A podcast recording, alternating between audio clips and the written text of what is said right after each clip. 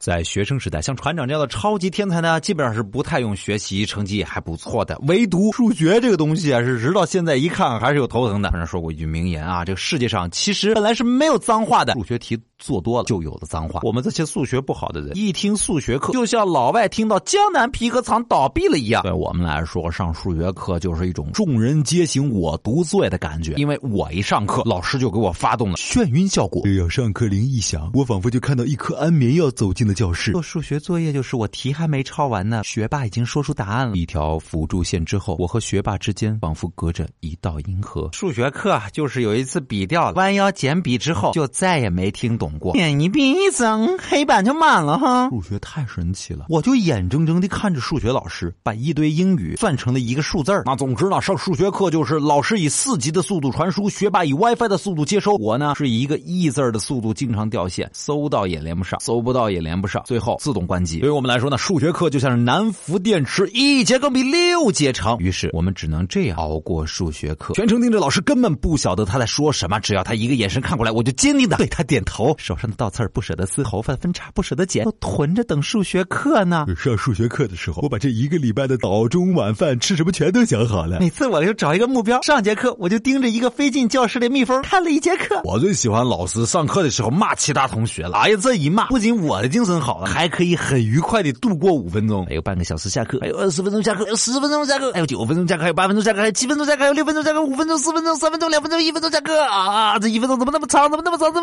我勒个去！还有10秒钟、9秒钟、8秒钟、7秒钟。啊，这就是数学课上的你和数学课上的我。反正我的小时候就真的是这么过来的。在数学课上，你是一个什么状态呢？是学霸还是学渣？是学的痛苦还是学的开心呢？查找公众微信号找到小船说，或者在新浪微博搜索小船说，音频下方直接留言也是可以的，对让大家感同身受的送你一份奖品哦。嘿嘿嘿，每周要做5篇小传说，前面先录3篇，后面再录4篇，这7篇东西啊，每个2分钟，加起来就是20多分钟，一共500多秒的节目，你们还没听够吗？